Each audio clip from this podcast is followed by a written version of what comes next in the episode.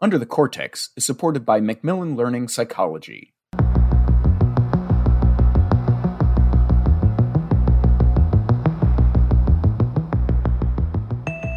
Does the use of social media predict depression or anxiety?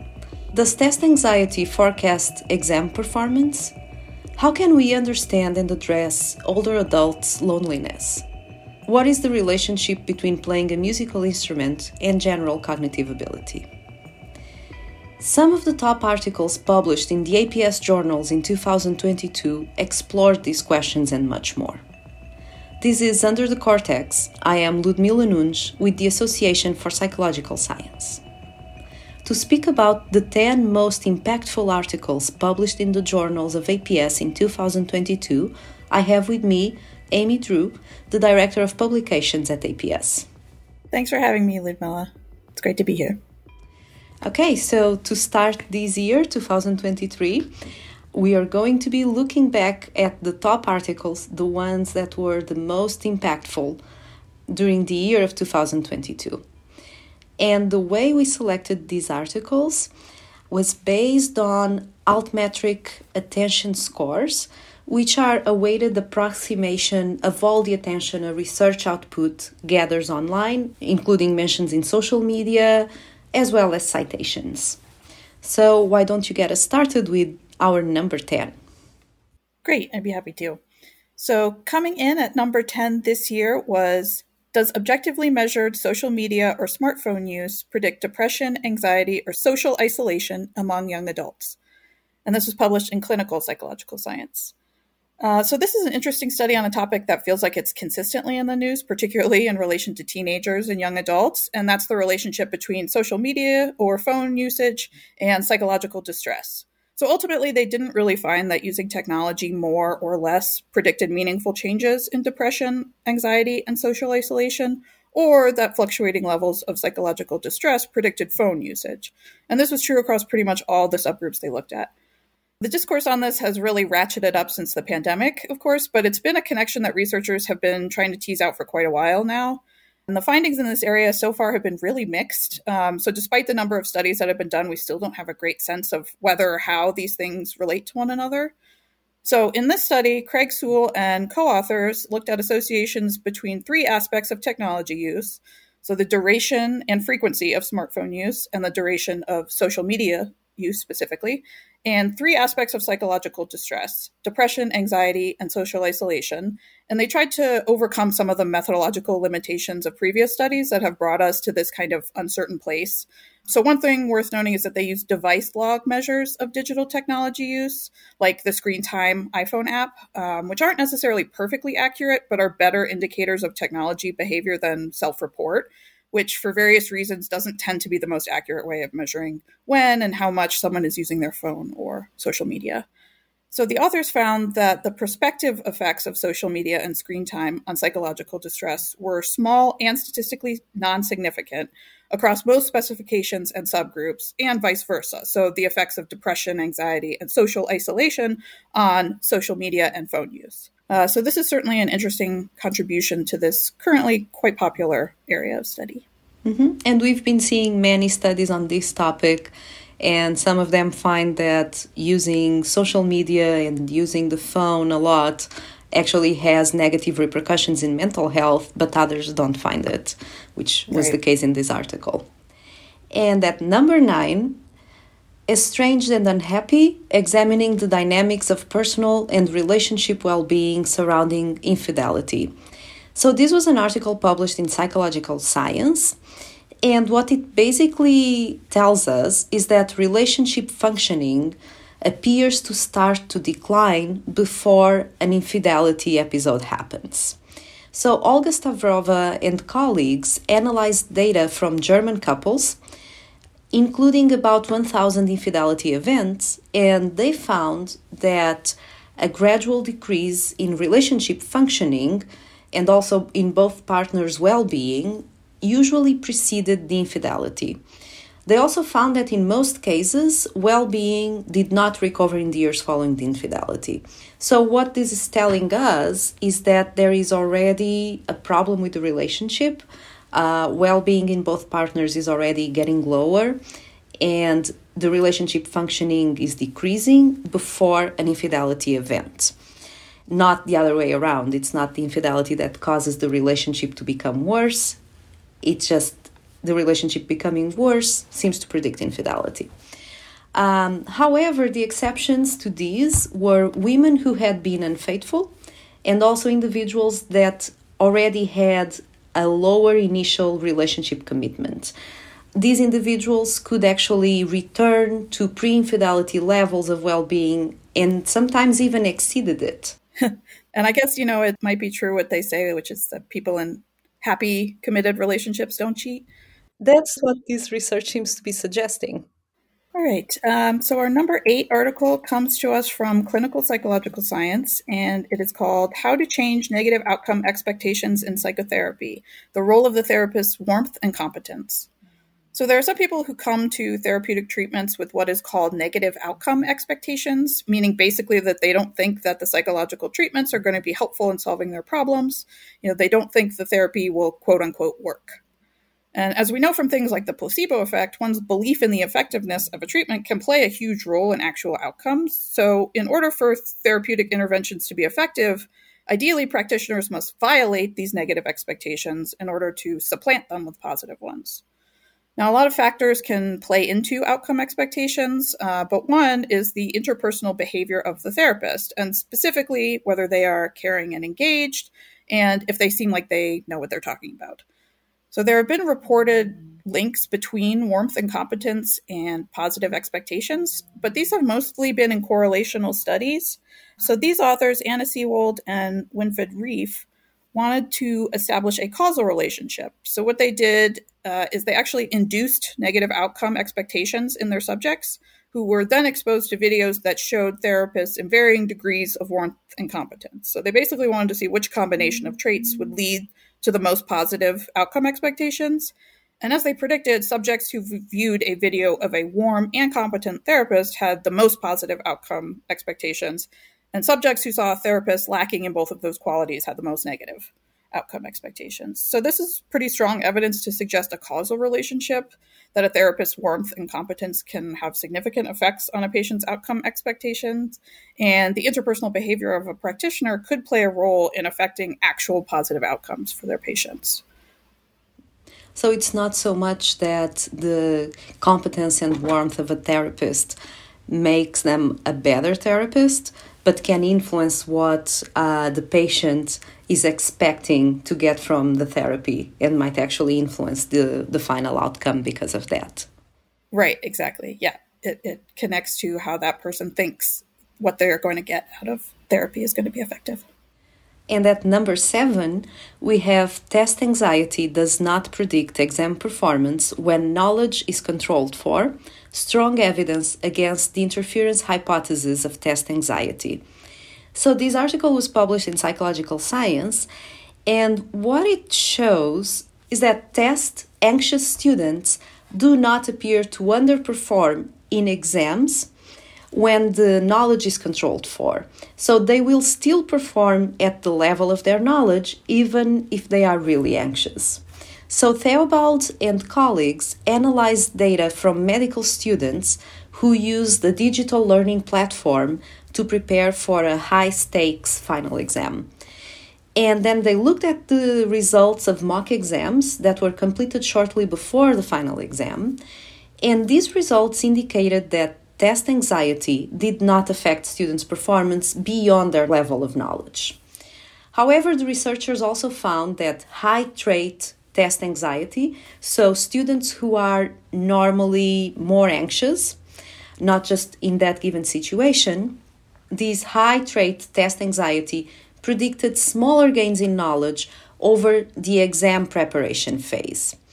So, these findings suggest that test anxiety interventions should promote effective knowledge acquisition, so making sure that students are actually at the criterion level of knowledge uh, rather than aiming to reduce test anxiety because that does not seem to interfere to actual performance except for those students who are always very very anxious about the test those might learn less during the preparation for the exam but they end up performing at the level of their knowledge That's really interesting that it seems like test anxiety may actually exert a negative effect, but not necessarily during the test. Yes, and I saw many people commenting on Twitter and other platforms about this article, and some people did not want to believe in it because it's very counterintuitive. We always think that students who are more anxious during the test will actually perform worse. Yes, that's definitely sort of how I've always thought of it. Okay, so the number six article of 2022 was Motivating Personal Growth by Seeking Discomfort.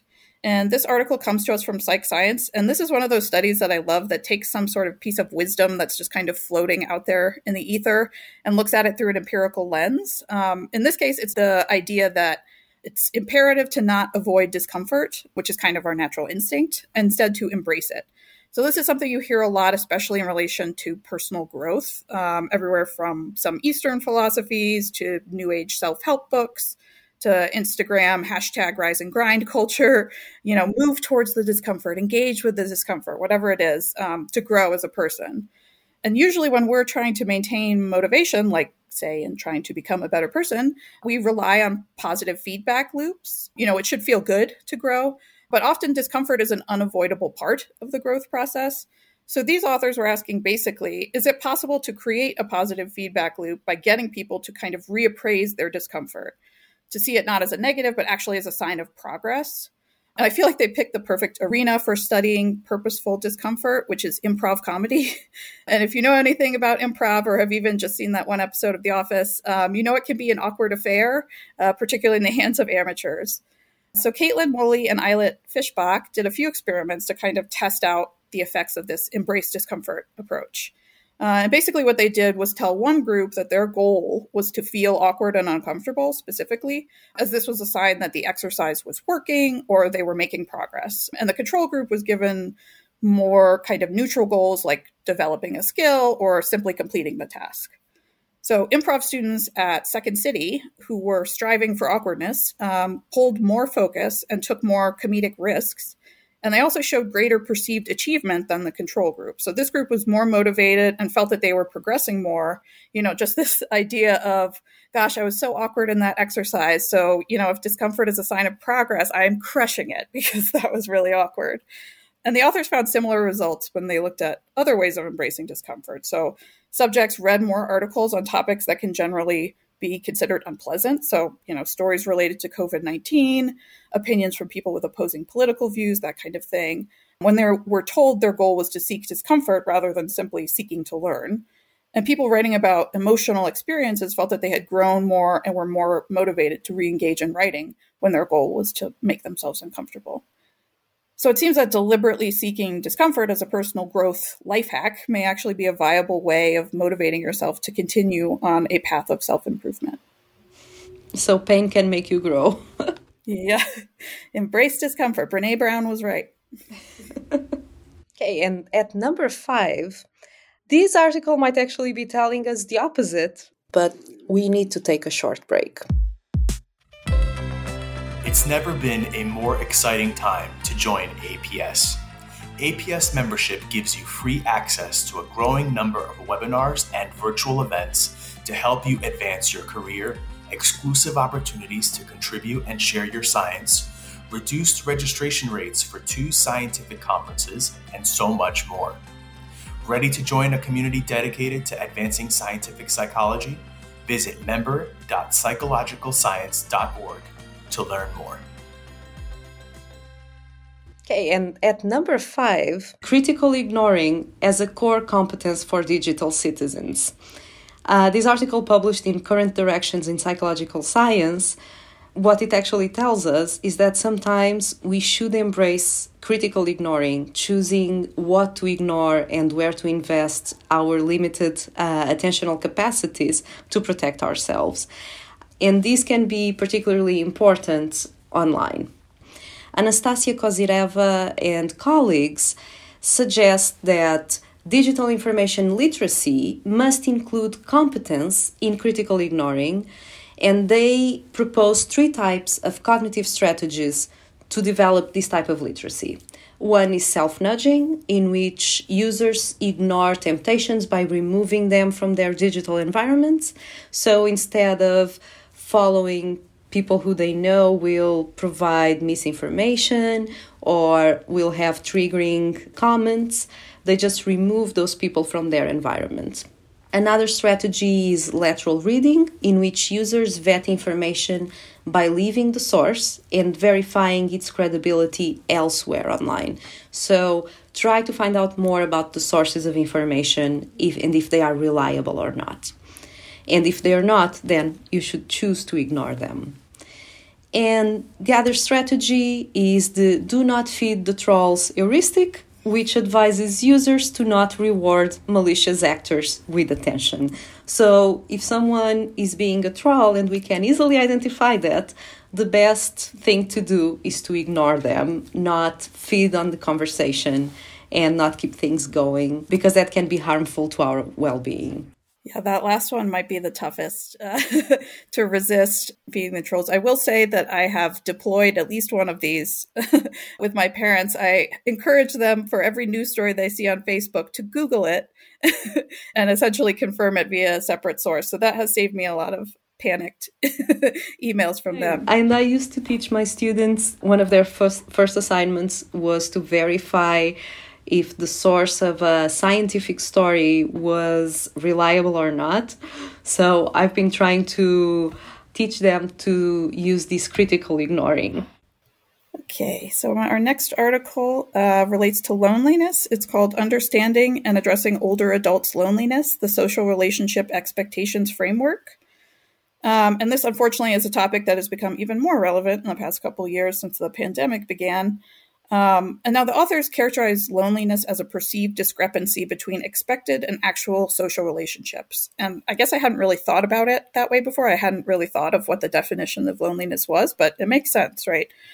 So, research shows that loneliness over the lifespan tends to follow a kind of U shape, where it's highest in the teens and young adulthood and much later in life, and then lowest in midlife. So it's obviously affecting a lot of older people, but the researchers wanted to know what the expectations of older adults are in terms of their social relationships. So, what are they expecting that many of them are not getting? So, the authors introduced the Social Relationship Expectations, or SRE, framework to specify the kinds of expectations that older adults have. So, they theorized six aspects of these expectations, four of which they called universal, and two that are specific to this age group. So the universal ones that are relevant at any age are proximity or having social contacts available and accessible, uh, support, feeling cared for and able to rely on others, intimacy, so feeling close and understood and listened to, and fun, so sharing interests and having enjoyable experiences together. And then two aspects that are especially salient to older folks are generativity, so feeling like you're contributing meaningfully to relationships like volunteering or grandparenting, and respect. So, you know, feeling valued and actively included by everyone from close relatives to the larger community. So, the authors hope that this SRE framework will inform our understanding of loneliness and suggest ways it might be addressed in older adults, and specifically focusing on fulfilling those two age specific expectations, generativity and respect, could inform strategic interventions looking to reduce loneliness in older adults. So, here's hoping for a less lonely old age for all of us. Yeah, so basically having a sense of community, but also that you're contributing to that community and you're being respected and valued. Mm-hmm. Yeah, I think the generativity one is interesting because I think, particularly for older adults who maybe got a lot of that kind of from their work, derive that from their work, and no longer having work and not, you aren't necessarily sort of producing something the way you do um, through a job a lot of times. So finding it in other ways. Totally. And this takes us to our number three article, which I believe it was in an episode with you, Amy. We talked about this one before. Mm-hmm. So it's an article in Psych Science. No evidence that siblings' gender affects personality across nine countries. Do you remember this one? I do, I do. So basically, the result is just that growing up with a sister rather than a brother does not seem to affect personality. Uh, Thomas Dudek and other colleagues did a comprehensive analysis of how siblings' genders affect adult personalities. And they used data of more than 85,000 people in 12 large representative surveys across nine countries, including the United States, United Kingdom, the Netherlands, Germany, Switzerland, Australia, Mexico, China, and Indonesia. And they try to understand how personality traits of risk tolerance, trust, patience, locus of control, which means whether we we explain our actions by something internal and our own motivations, or if we tend to think that our actions are motivated externally. And also the big five traits, which are openness, conscientiousness, extroversion, agreeableness, and neuroticism. Uh, so the, the researchers looked at these personality traits and checked if they varied depending on the gender of younger and older siblings. And what they found was that this did not matter.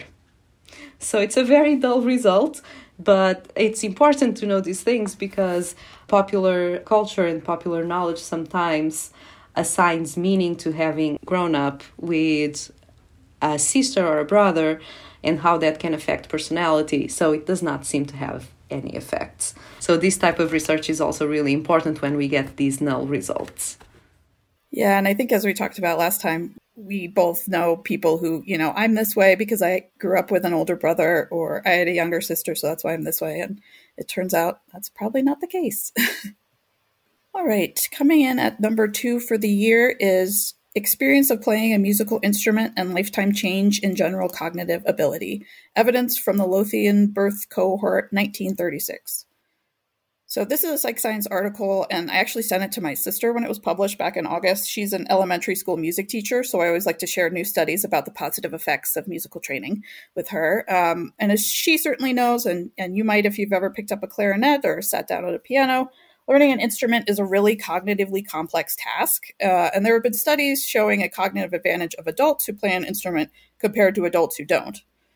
Um, now, these authors, Judith Okely, Katie Overy, and Ian Deary, we're interested to know if the cognitive advantage conferred by learning to play an instrument is long lasting, you know, sustained beyond the period of training. So, does this advantage hold up over time?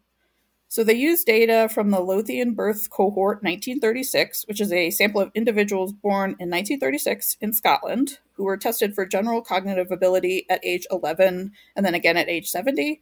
And they also provided information on their musical experience at age 82. So the authors were looking to see did people who had reported musical playing experience in their life show a bigger increase in general cognitive ability from childhood to age 70 than those who did not play an instrument. Um, and they did find a positive association between experience of playing a musical instrument and lifetime change in general cognitive ability. And the effect size was small but statistically significant, even after adjusting for potential confounds like sex, socioeconomic status, years of education, etc. Um, so a causal relationship hasn't quite been established here, but this study does indicate that playing a musical instrument is associated with a long term advantage in general cognitive ability. So a win for music educators everywhere. yeah, so we're not saying, and the researchers in this article are not saying that go and learn to play a musical instrument because that will cause you to have a higher general cognitive ability. What they're saying is that the two things seem to be somewhat related. It's a small association, and we can't answer exactly why this association occurs, uh, but probably there is some benefit in playing a musical instrument, not a direct cause. Yes, doesn't seem like it could hurt. Yes, exactly. And this takes us to our number one article of 2022. It's an article from Psychological Science, and the title is Flavor Sensing in Utero and Emerging Discriminative Behaviors in the Human Fetus. I believe that most of our listeners have already heard about this article. So, fetuses react with different facial expressions to different flavors of foods uh, that their mothers are eating. So this is what this research showed. And not only showed that the fetuses can react with different facial expressions, but also that they already know what they like and don't like. Beyza Ustun and colleagues used 4D ultrasound scans at 32 and 36 weeks of gestation to examine the fetuses' reactions after their mothers swallowed a vegetable capsule of either carrot or kale. And what they found was that when the fetuses were exposed to carrot flavor, they were more likely to show a laughter like face. But when they were exposed to the kale flavor, they were more likely to show a cry face. So the fetuses did not like kale, they really liked carrots. And the, the researchers also found that these facial responses to flavors became more complex as the fetuses uh, became older, matured. So it's just a very interesting uh, research. And it also came with photos, actual photos of the 4D ultrasound scans, and those were published everywhere. And I think that's what really drew people into this research, too. Yeah, I think this is a really cool study, but I gotta admit, I'm a little freaked out by those advanced Me too. imaging. I, I guess I'm just an old folky. These ones are. But I think people find them cute. so. Yes.